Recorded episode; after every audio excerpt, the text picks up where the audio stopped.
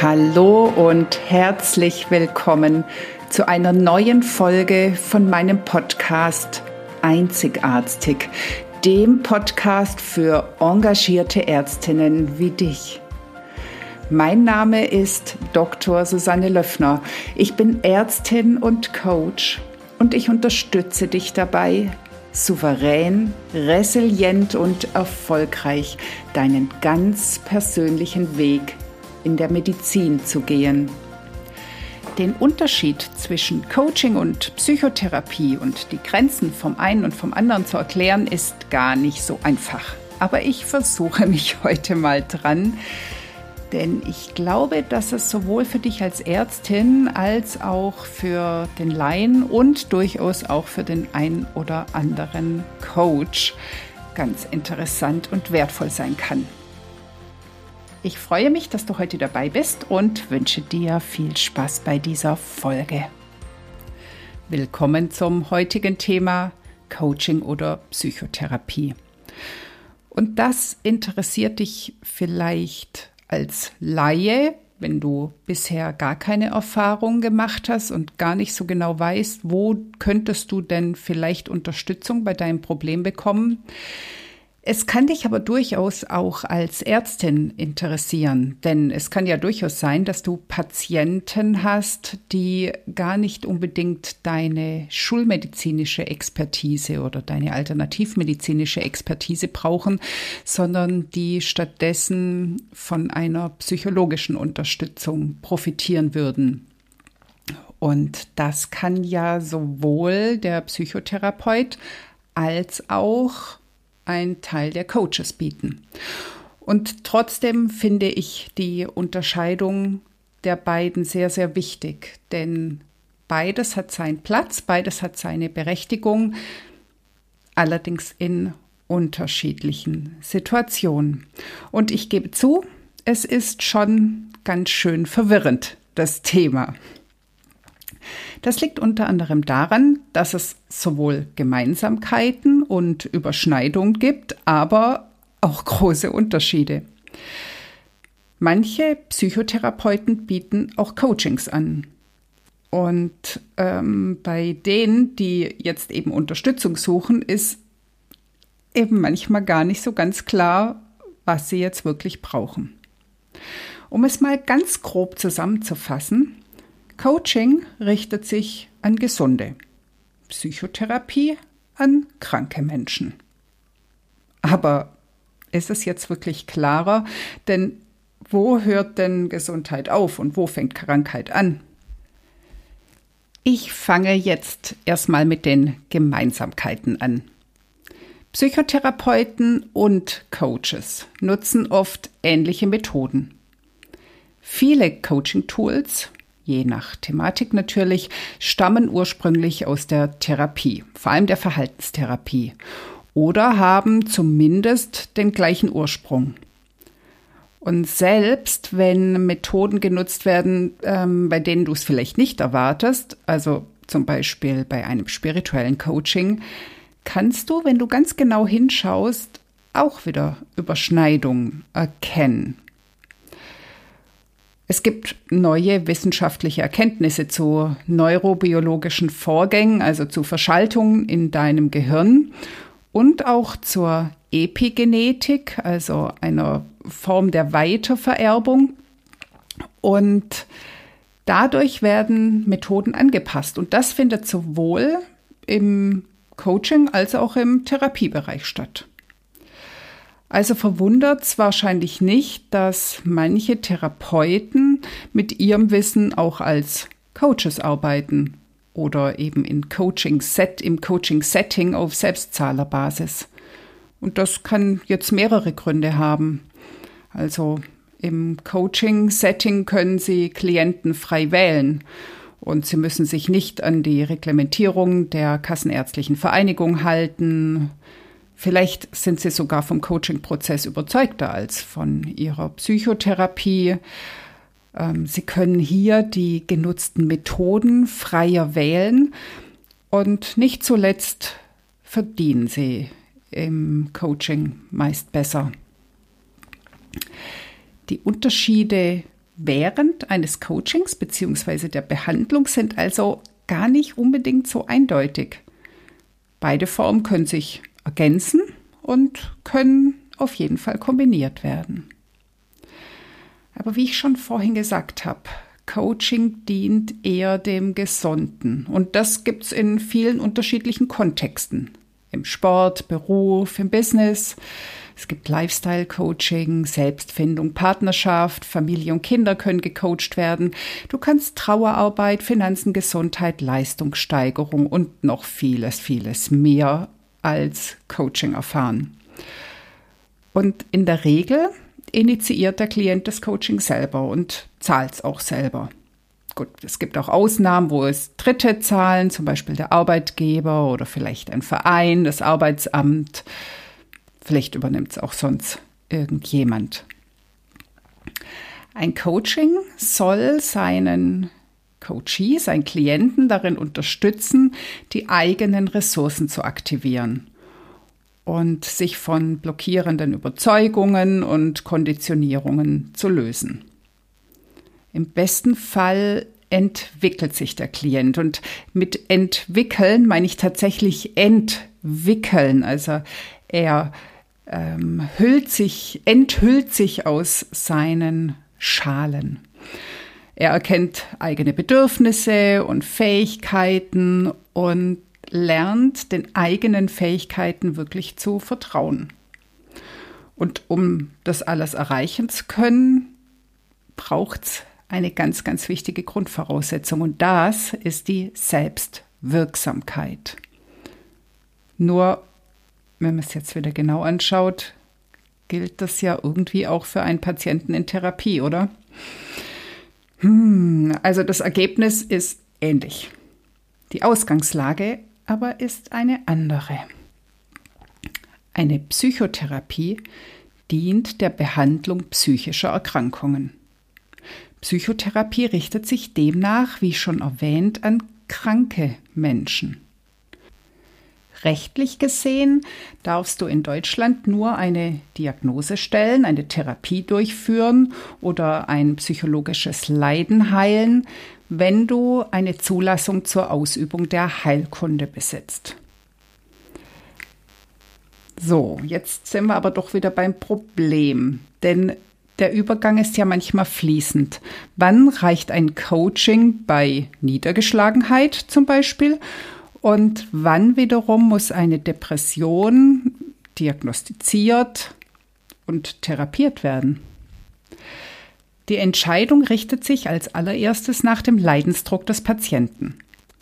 Also, wenn er wegen einer psychologischen Erkrankung einen Psychotherapeuten aufsucht, kann dieser die Diagnose stellen und, wenn notwendig und erwünscht, eine Behandlung einleiten.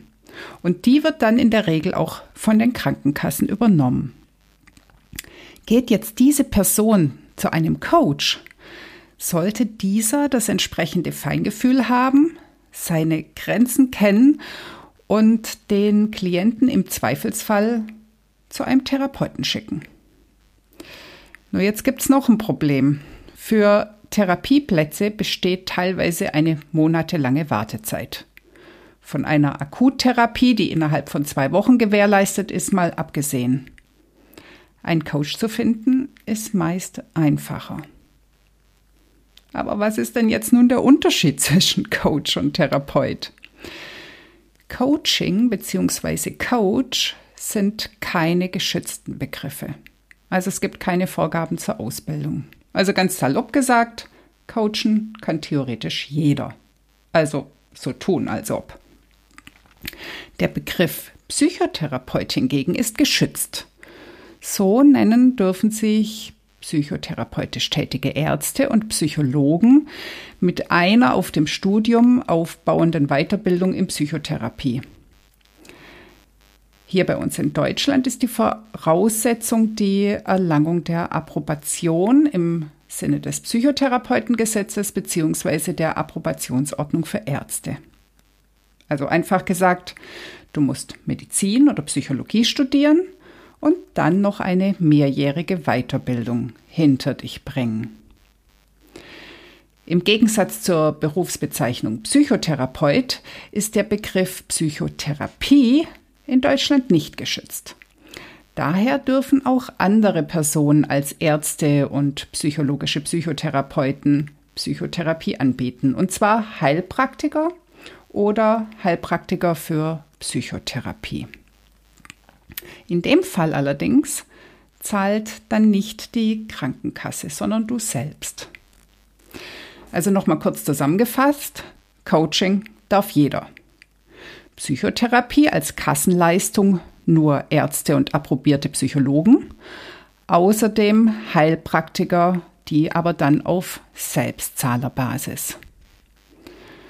Hm, gehen wir nochmal zurück zu den Kosten. Wie ich ja schon gesagt habe, die Therapie durch Psychotherapeuten wird meist von der Krankenkasse gezahlt. Das hat Vor- und Nachteile. Natürlich spart man viel Geld.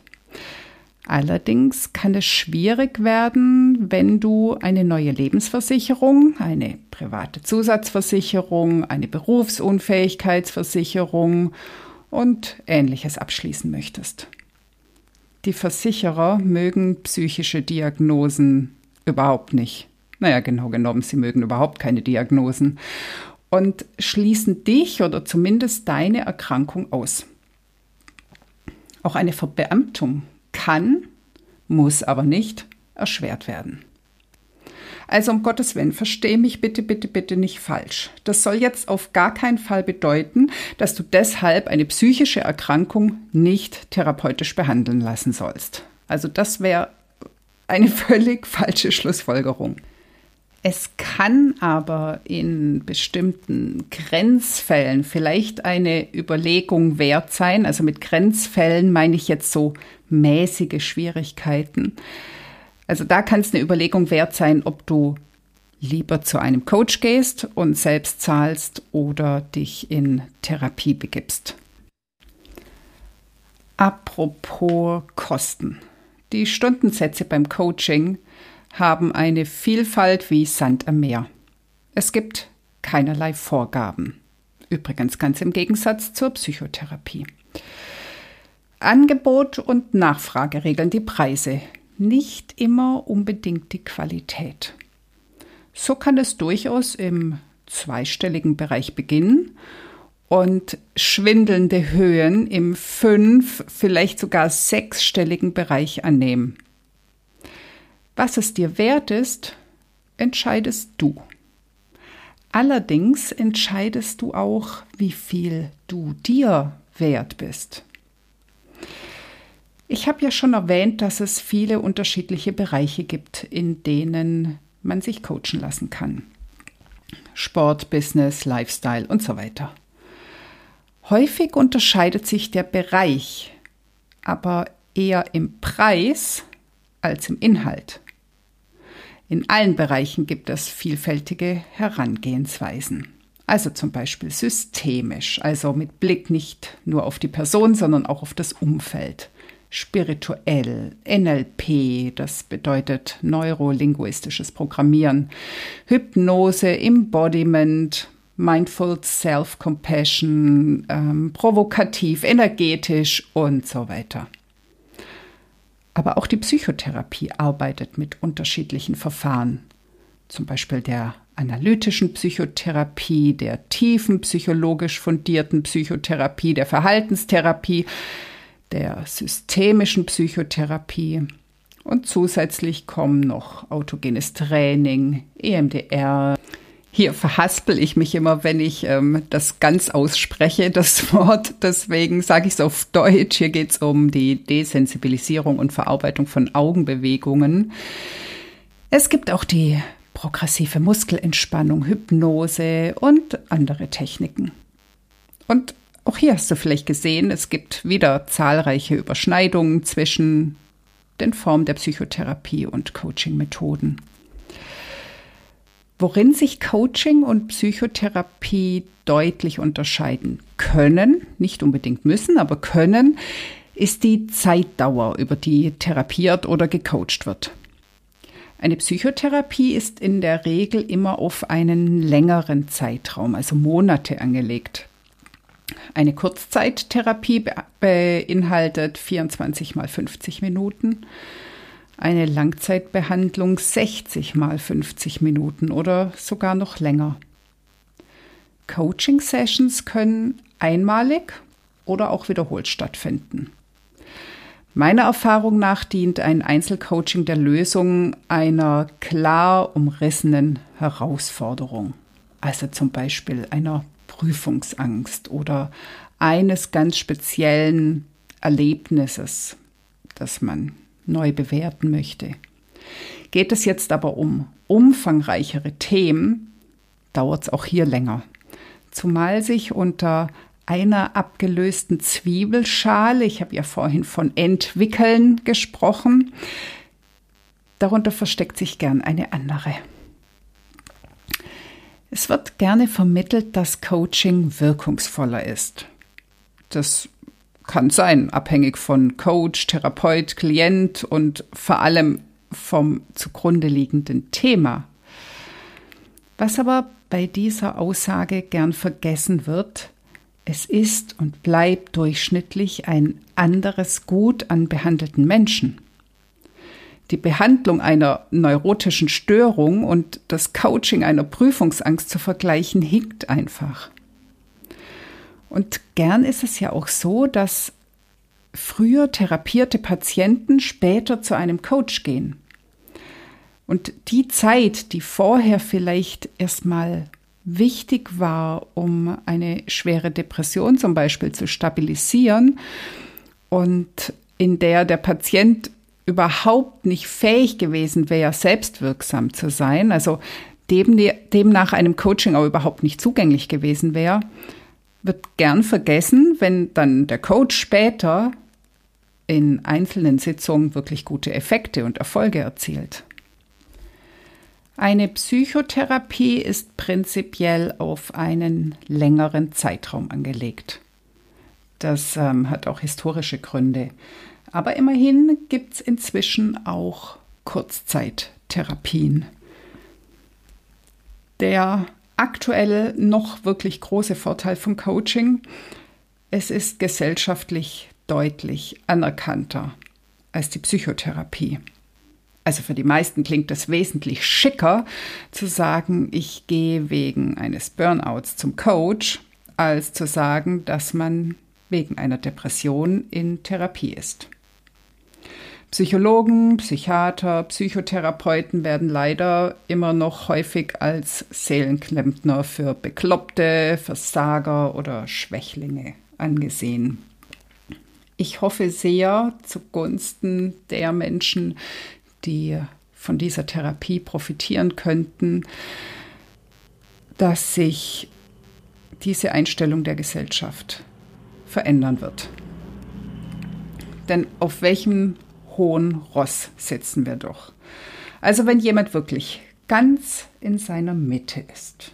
Inspiration, Leichtigkeit, Einfluss und Durchsetzung, genauso wie Sicherheit, Entspannung, Harmonie und Geborgenheit spürt und sein Leben nach all diesen Facetten gleichmäßig lebt, der soll doch den ersten Stein werfen. Ich möchte mal alles zusammenfassen. Und zwar in ein paar Worten. Je psychisch kränker, desto Therapie. Und ganz zum Schluss möchte ich dir noch erklären, was ich eigentlich bin. Ich bin Ärztin, ich bin keine Psychotherapeutin, aber ich bin Coach. Ich habe mehrere verschiedene Coaching-Ausbildungen gemacht und verfüge inzwischen auch über einiges an Erfahrung im Coaching. Und trotzdem bin ich, wie ich ja vorhin erklärt habe, kein Ansprechpartner für wirklich schwere psychische Erkrankungen. Und da kenne ich auch meine Grenzen sehr, sehr gut. Ich habe als Notärztin und auch als Ärztin so durchaus Erfahrungen mit psychischen Erkrankungen gemacht. Ich glaube, ich habe auch ein gewisses Grundverständnis dafür, aber trotzdem geht es mir im Coaching um den Umgang mit Stress, mit Ängsten, um den Gewinn an mehr Lebensfreude, an einer leichteren Lebensweise. Dazu gehören sicher auch depressive Verstimmungen oder leichte Angsterkrankungen, aber schwere Depressionen, psychotische Erkrankungen, neurotische Erkrankungen gehören nicht in meine Hände. Und darum sei mir auch nicht böse, wenn ich nach einem Erstgespräch dir vielleicht zusätzlich oder anstatt einen Therapeuten empfehle. Ich hoffe, du hast wirklich Neues dazugelernt. Du kannst das für dich selbst oder für deine Patienten gut gebrauchen. Wenn du Fragen oder Anregungen hast, schreib mir doch gerne. Sei gerne wieder dabei nächste Woche bei Einzigartig. Das war die heutige Folge und ich freue mich, dass du bis zum Schluss dabei warst. Wenn es dir gefallen hat, dann hör doch nächste Woche wieder zu bei Einzigartig. Natürlich freue ich mich sehr über eine 5-Sterne-Bewertung und wenn du den Podcast teilst oder weiterempfiehlst. Lass uns gemeinsam eine neue Medizin mit glücklichen Ärztinnen und Patienten schaffen. Alles Liebe, deine Susanne.